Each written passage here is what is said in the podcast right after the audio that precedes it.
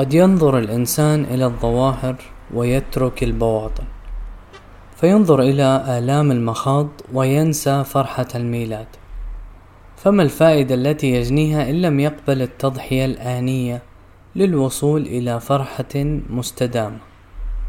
إن الذهب حينما يستخرج مادة خاما لابد أن يوضع في النار حتى ينقى من الشوائب فيصبح بذلك ذا قيمة غالية. فهل يجدي أن نتركه بين التراب أو في أعماق المجهول لئلا يتعرض للنار؟ كذلك تفعل المحن بالمسلم. تنطوي إلى القهر والألم إلى أن يعقبها التمحيص والخير.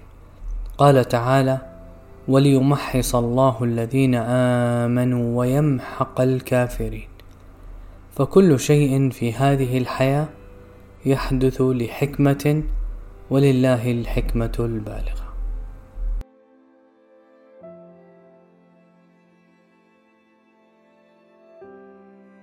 أين مكمن الخير؟ لا يعلم الإنسان من أي مكان أو سبب قد يأتيه الخير. ترى نفسك في كل يوم ساعيا في شؤون تعتقد أنك ستجني من ورائها شيئا يهدئ نفسك التي بين جنبيك. إلى أنك قد لا تحصل شيئا مما ترغب أو تسعى إليه. إن الأمر الذي يكاد يتفقم عليه معظم ذوي الخبرة من البشر هو أن الخير غالبا يأتينا من حيث لا نحتسب وبطرق ما كانت لتخطر لنا على بال. وعلى أيدي أناس ما توقعنا يوما أنه سيأتينا من جهتهم خير وأن الشر أحيانا يأتينا من تلك الطرق التي نسلكها بأنفسنا ظانين أنه سيأتينا من ورائها خير وسعادة. أو قد يأتينا من أولئك الذين قصدناهم بخطى واثقة معتقدين أن خلاصنا مما نعاني سيكون على أيديهم. ولعل طريقة نظرنا للأمور خاطئة منذ البداية. وربما اعتراه بطلان وما بني على باطل فهو باطل. وما كان للقاعدة أن تكون قوية ما دام أساسها مهترئا. أو لعل الطريقة نفسها صحيحة إلى أن وقت تنفيذها غير مناسب فأثر خطأ اختيار الوقت في صحة الطريقة مما أنتج عنها سوء الفهم والحاصل. إن ضعف الإنسان وعجلته التي جبل عليها وحرصه على تهدئة نفسه وإرضائها. أمور تدفعه للوقوع في الكثير من الأخطاء التي يعض أصابعه ندما على مجرد تفكيره فيها لأول وهلة. ومن ثم فإن على المرء إعادة التفكير في نظرته إلى الحياة ووزنه للأمور. على المرء ما دام مؤمنا بالله وضع الحسابات الأخروية نصب عينيه حيث إن الغفلة عن هذه الحسابات سبب خساراته التي لا يجد لها تفسيرا واضحا. عندما أرغب في الحديث عن الجانب المشرق من مرض السرطان وأحاول التعبير عن الخفايا الوجدانية في الخلايا السرطانية أجد صعوبة في ترتيب الأفكار وصعوبة في إخراجها بأسلوب يليق بها. فلو لم يكن في السرطان من فائدة سوى أنه يكشف لك أيها الإنسان حجم ضعفك وكم أنك محتاج لربك فقير إليه. لكفى بها فائدة عظيمة تغنيك طيلة عمرك عن الدنيا وما فيها. وتجعلك عزيزا بحب الله فخورا بدينك مشتاقا لوجه الكريم المتعال. ومن دون هذه الحقيقة لن يقر لك في الأرض قرار.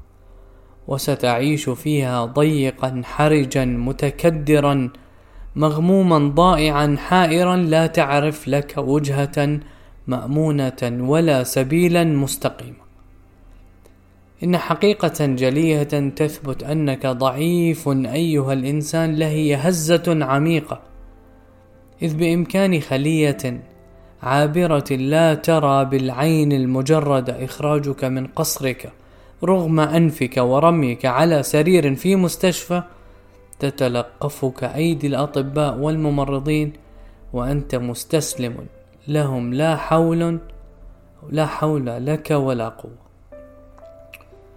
إنها الحقيقة التي تؤكد أنك عبد للقوي العزيز.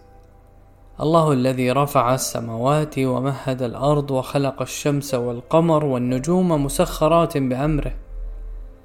السلام المؤمن المهيمن العزيز الجبار الخافض الرافع المعز المذل إنها الحقيقة التي تؤكد أن الطبيب ودواءه لن يشفياك إلا بإذن الله.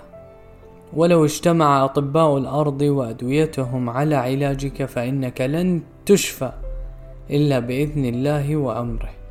لهذا كله تعلق كاتبة المقال زهيرة بودهان لم أعتمد الأطباء بشكل كلي بل علقت القلب بالله رضا بما اختار لي.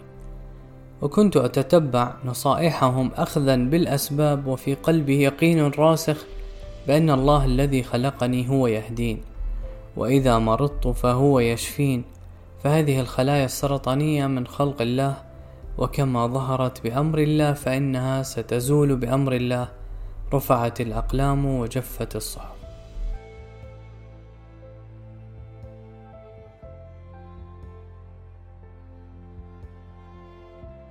لست الوحيد الممتحن. من الخبايا الإيمانية في هذا المرض وغيره من الابتلاءات أنه يذكرك بمحن الأنبياء خاصة مرض أيوب عليه السلام الذي تلقى ابتلاء ربه صابرا راضيا بقضائه وقدره. يدعوه ويتضرع إليه ويذكرك بدعائه وتردده قائلا رب إني مسني الضر. وأنت أرحم الراحمين. فتحس للحظات أنك تشارك نبيا من أنبياء الله في بلائه وألمه وتقتدي به في توكله على الله عز وجل فتجد لذة في المناجاة ولذة في الصلاة. تلك الركعات والسجدات التي تؤديها وأنت متعب ضعيف لا تقوى على الوقوف تشعرك بالصدق في دعائك. وبأنك تصلي لله بخشوع وبنفس وبنفس متجردة من كل شواغل الحياة الدنيا.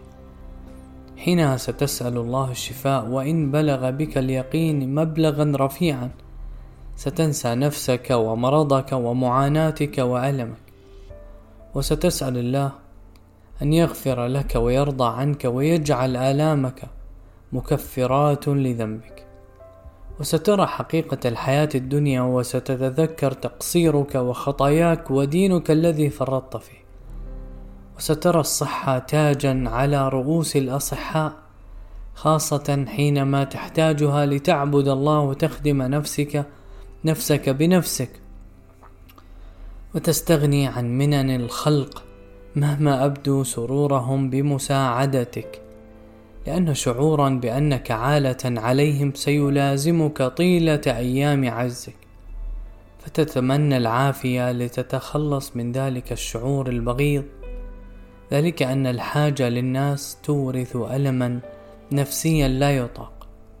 سوف تشعر بذوي الاحتياجات الخاصة وأنت نائم على السرير لا تتحرك إلا بجهد وعناء. ستشعر بآلامهم وستفهم إحساسهم تماما. وستكره نظرات الشفقة وتفهم لماذا يكرهونها. وستحاول أن تبدو بخير وسعيد وراضيا وستفهم لماذا يبدون كذلك. وستحترمهم أكثر. عندما تجرب شيئا من أحوالهم وأنت تعلم أنه مؤقت بالنسبة لك. ستتمنى لو أنك تمتلك عصا سحرية كتلك التي في الرسوم المتحركة ما أن توجهها لمقعد حتى يقوم ماشيا على قدميه ولأنك لا تملك من أمرك ولا من أمرهم شيئا. ستكتفي لنفسك ولهم بالدعاء. حينها ستكون أكثر إنسانية ورحمة. سلام.